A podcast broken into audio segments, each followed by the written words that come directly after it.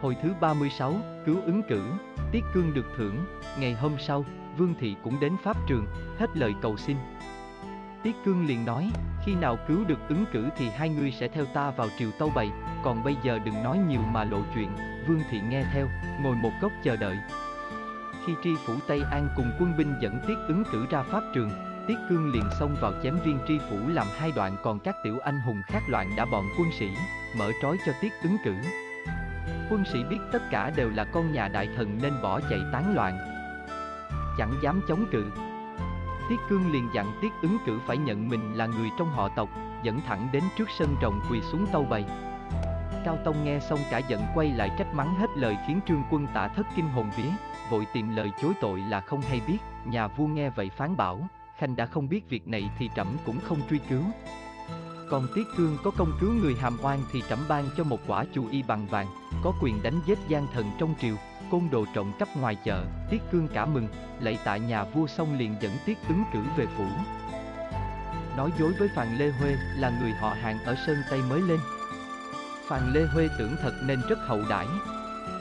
Mấy ngày sau, Tiết Cương muốn ở nhà với mẫu thân nên xin nhường chức tổng binh cho Tiết ứng cử. Phàn Lê Huê cho là Tiết Cương hiếu thảo nên vui vẻ bằng lòng ngay, tiễn vợ chồng Tiết ứng cử đến Đăng Châu nhậm chức. Tiết Cương Tư khi được ban cho chù y vàng thì bá quan ai cũng nể sợ, chẳng dám đụng vào. Tiết Cương thấy vậy càng phán khởi, ngày đêm cùng ngủ hổ luyện võ nơi giáo trường. Một hôm sáu tiểu anh hùng đang luyện tập kiếm cung thì chợt thấy Trương Bảo nghênh ngang dẫn gia đình đến xem. Tiết Cương lập tức truyền quân sĩ bắt lại, giả vờ không biết, lớn tiếng mắng, ngươi là ai mà dám lén lút đến đây do thám việc luyện võ của chúng ta, khi nghe Trương Bảo cho biết họ tên, Tiết Cương cau mặt nói, lẽ nào tể tướng lại có đứa con như ngươi? Ngươi dám mạo nhận thì tội càng nặng thêm một bậc, nói xong, Tiết Cương truyền quân sĩ đè Trương Bảo ra đánh 40 roi. Trương Bảo bị trận đòn này rách da nước thịt, đau đớn vô cùng phải nhờ gia đình cổng về khóc với phụ thân. Trương quân tả nổi giận lập tức vào triều tâu với Cao Tông nhưng nhà vua hờ hững phán, giáo trường là nơi để cho con cháu 24 phủ quốc công đến luyện tập, con của Khanh là quan văn thì đến đó làm gì? Chẳng phải tự mình gây sự hay sao? Hai cha con trương quân tả nghe vậy hết sức nổi giận, hậm hực lui về tìm dịp khác báo thù. Nhờ vào triều nhiều lần nên võ hậu có dịp nhìn thấy trương bảo, liền xin với Cao Tông cho mình nhận làm nghĩa tử, thật ra là thừa cơ gần gũi thông dâm với nhau. Dần dần việc này ai cũng biết trừ Cao Tông ra. Cao Tông say mê võ hậu đến nỗi sức lực cạn kiệt. Đi đứng rủ rượi, chẳng còn muốn ra triều lo việc chính sự nữa, bá quan hết lời can nhưng chẳng có tác dụng gì. Võ hậu vốn dâm dục, thấy nhà vua không thể thỏa mãn cho mình được thì càng thêm lộng hành, thông dâm với không biết bao nhiêu người, sau đó còn can thiệp cả vào triều chính nữa, thấy Cao Tông việc gì cũng chiều chuộng, võ hậu đưa luôn Trương Bảo, Trương xương Tông, Hòa Thượng Vương Hoài Nghĩa vào cung hầu hạ mình mà nhà vua cũng không có ý kiến gì. Từ kính nghiệp quá bực bội việc ấy, ngày đêm đi tuần phòng cung cấm rất nghiêm ngặt, tức thì bị võ hậu tâu với Cao Tông đi sai trấn thủ biên cương. Tiết Đinh Sang thấy việc triều chính quá suy đồi rối loạn liền dân sớ xin về Sơn Tây phụng dưỡng mẹ già. Được Cao Tông chuẩn tấu, Tiết Đinh Sang chỉ để lại mấy trăm gia tướng săn sóc vương phủ, còn mình và gia quyến đến từ giả trình giảo kim rồi lên đường đi ngay.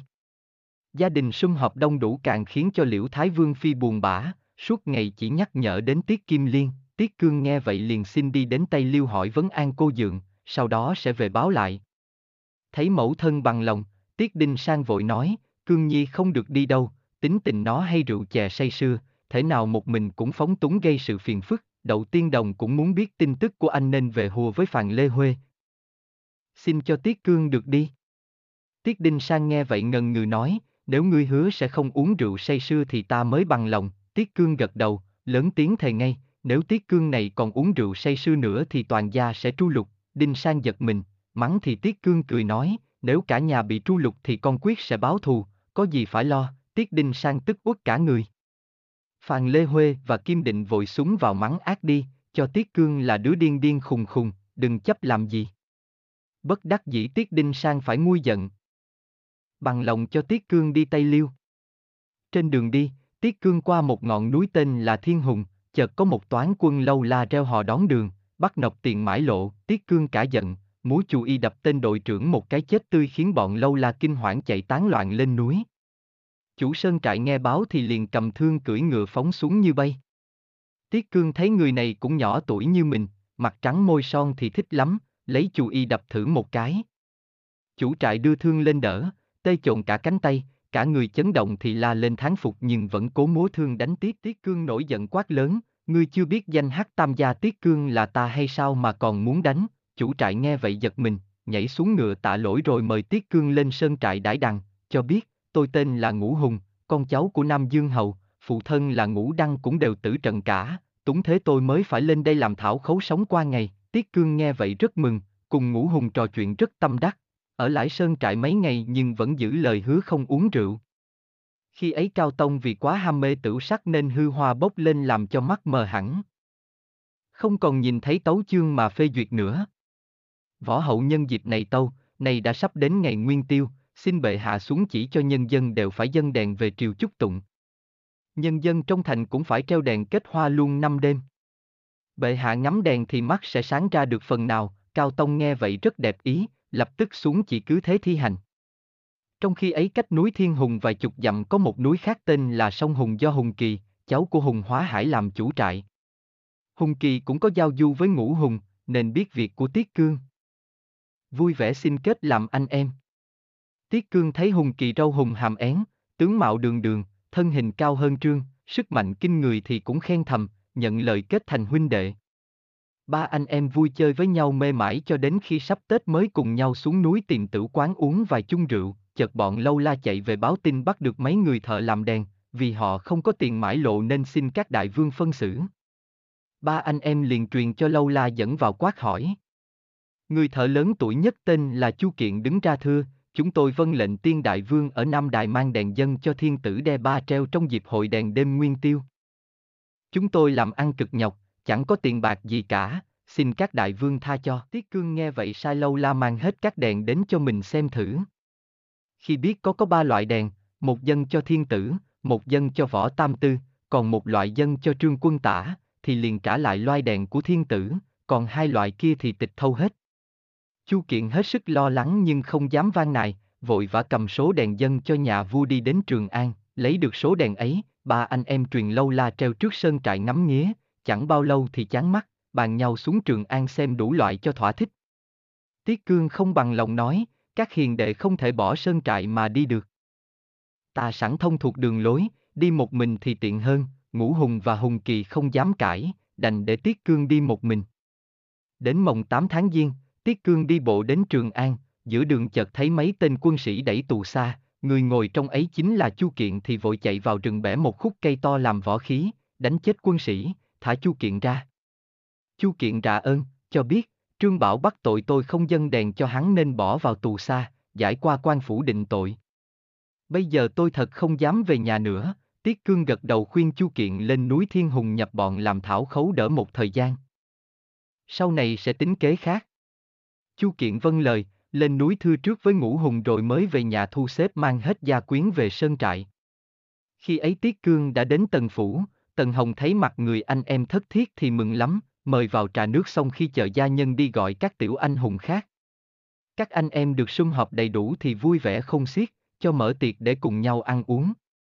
Khi đã quá say, cả bọn rủ nhau đi xem đèn, chỗ thì thắp đèn tứ linh, chỗ thì hình các con thú, chỗ thì hình hình quan quân, nhiều kiểu lạ lùng chưa thấy bao giờ, xem đèn các nhà quan chán chê. Tiết Cương đòi vào hoàng cung xem đèn của thiên tử cho mãn nhãn. Ngũ hổ cũng hơi say nên hăng hái nghe theo, dẫn tới trước lầu ngũ phụng. Hai tên nội thì giữ cửa không biết đó là con cháu đại thần, lại thấy người nào cũng say mềm thì liền quát mắng, nhất định không cho vào. Sáu tiểu anh hùng nghe vậy hết sức tức giận, xông vào đánh đấm quân sĩ chạy tứ tán hết, riêng Tiết Cương thì đè một tên nội thị ra đánh cho tới chết, tên nội thị kia nhận ra mặt của Tiết Cương, vội vàng chạy vào tâu báo với Cao Tông. Nhà vua định đích thân ra xem cho rõ nhưng bị trượt chân nên đành ngồi một chỗ. Trương quân tả thấy vậy chạy ra, biết chắc là Tiết Cương thì liền chạy vào tâu với Cao Tông. Quả là Tiết Cương đánh chết người, xin bệ hạ xuống chỉ xử tội hắn để giữ phép nước, Cao Tông lắc đầu, cho rằng Tiết Cương đã theo gia quyến về Sơn Tây thì chắc là dông người mà thôi, có gì thì để ngày mai xem xét lại cho rõ ràng, đừng phạt quan người không có mặt. Nói xong, Cao Tông lui về cũng nghỉ ngơi khiến Trương Quân tả hết sức tức giận mà chẳng làm gì được, riêng Trình Giảo Kim thấy cháu là Trình Nguyệt Hiệu về phủ thì liền trách mắng, các ngươi thật là nghiệt tử nghiệt tông. Đến việc đi xem đèn cũng gây ra rắc rối đánh chết người. Ngày mai thiên tử thể nào cũng tra xét, vì thế hãy bảo Tiết Cương trốn đi cho mau mới kịp, Trình Nguyệt Hiệu nghe vậy cả sợ, cấp tốc tới nhà Tần Hồng báo tin cho Tiết Cương biết. Tiết Cương nghe vậy rất hoảng, lập tức giả từ các bằng hữu, lên đường về núi Thiên Hùng ngay. Đêm ấy Cao Tông bị võ hậu ép uổng mây mưa quá sức nên hôm sau không thể ra triều được. Trương quân tả tức giận đi thẳng vào cung, lấy tiếng vấn an nhưng thực chất nhắc nhà vua nhớ lại việc tra xét. Võ hậu cũng tâu vào, đòi triệu cả tiết đinh sang về hạch hỏi khiến Cao Tông lấy làm khó nghĩ. Sau cùng đành triệu vương hội đến phán hỏi, Khanh hãy đi Sơn Tây hỏi xem Tiết Cương có nhà không, vương hội tuân chỉ, cấp tốc đi ngay. Khi đến Sơn Tây, Tiết Đinh Sang mời vào đàm đạo, sau khi biết ý định của vương hội thì ngơ ngác nói, Cương Nhi vân lệnh gia mẫu qua Tây Liêu thăm cô dượng từ lâu, dù có muốn về Trường An cũng không thể mau như thế được. Vương hội nghe vậy liền nói Tiết Đinh Sang viết một tờ sớ tấu, mang về triều dân cho Cao Tông. Nhà vua xem sớ xong lập tức gọi trương quân tả đến trách mắng, Tiết Cương vân lệnh gia mẫu qua Tây Liêu thăm viếng họ hàng. Nhà ngươi chưa nhìn rõ mặt đã vu oan cho người khác thì tội rất nặng. Từ nay trở đi nếu còn tái phạm thì trẫm quyết không dung thứ, trương quân tả thẹn quá, cúi đầu lui ra, chẳng nói tiếng nào, khi ấy võ hậu muốn lập thêm một hao viên để ngoạn cảnh nên tâu với Cao Tông xuống chiếu sai người đi khắp nơi tìm loại hoa đẹp về dân trồng. Cao Tông nghe võ hậu đòi gì liền chiều hết, lập tức sai người đi thi hành, võ hậu cả mừng, gọi Trương Bảo đến. Cấp cho mấy ngàn dân công để đào ao, đắp nền xây lâu đài vơ vơ. Trương Bảo thừa dịp ấy đè nén dân chúng, bòn rút tiền của nhiều không kể xiết khiến cho nhân dân hết sức tháng oán. Vì vậy ở núi Thiên Hùng, bọn lâu la liên tiếp bắt được những người mang hoa về triều dân cho thiên tử. Ngũ Hùng toan lấy một số ngắm chơi nhưng Tiết Cương can ngăn, nói, lần trước cũng vì lấy đèn mà suýt hại đến tính mạng của Chu Kiện, nay đừng lấy hoa làm khổ bọn chúng nữa, Ngũ Hùng nghe theo. Được vài ngày, Tiết Cương sinh ra buồn chán, nói với Ngũ Hùng xuống trường an thăm bạn bè cho thỏa. Ngũ Hùng hết sức can ngăn nhưng Tiết Cương nhất định đòi đi, đành phải sai vài tên gia tướng giả làm người hầu đi theo đề phòng bất trắc, có gì thì báo tin cho mình biết. Các tiểu anh hùng ngũ hổ gặp lại Tiết Cương thì mừng rỡ vô cùng, lập tức mở tiệc vui vầy.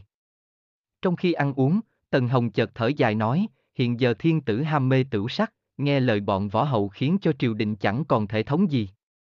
Đã thế võ hậu còn chưa vừa lòng, mới rồi sai trương quân tả lập một hoa viên khiến bá tính tổn hại không kể xiết, Tiết Cương nghe vậy nổi máu anh hùng, thuyết phục các anh em ngày mai đến đó xem thử có đúng hay không.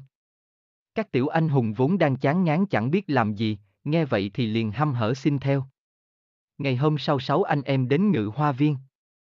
Quả nhiên thấy dân phu rất đông nhưng người nào cũng lẩm bẩm oán tháng bị ăn bớt tiền công. Tiết Cương chặn một dân phu hỏi, ai ăn bớt tiền công của các ngươi, người dân phu thật tình trả lời, Trương Đại Gia làm đốc công, không những ăn bớt tiền công gần một nửa mà còn hà hiếp đánh đập khiến từ khi khởi công đến giờ chết không biết bao nhiêu người, Tiết Cương trước khi đi đã có uống rượu nên nghe vậy không sao nén nổi nóng nảy, lấy đính bài của bọn dân phu giả làm người khiên đá, cùng ngũ hổ đi vào hoa viên. Bọn quân gác cửa thấy có đính bài thì chẳng hỏi han gì cả. Khi vào đến hoa viên, sau anh em nhìn thấy nơi đây rộng mênh mông, vô số người đang trồng hoa, cuốc đất, làm lụng đổ mồ hôi ra ướt áo, trong khi ấy Trương Bảo Thông dông ngồi uống rượu dưới ống cây, có mấy chục mỹ nữ vây quanh hầu hạ, trước mặt có cao lương mỹ vị e hề. Tiết Cương thấy vậy không sao nhịn nổi, vừa chạy đến vừa lớn tiếng quát trầm trời, ngũ hổ cản lại, không được nên đều kinh hoảng bỏ chạy về phủ, để mặc Tiết Cương làm gì thì làm.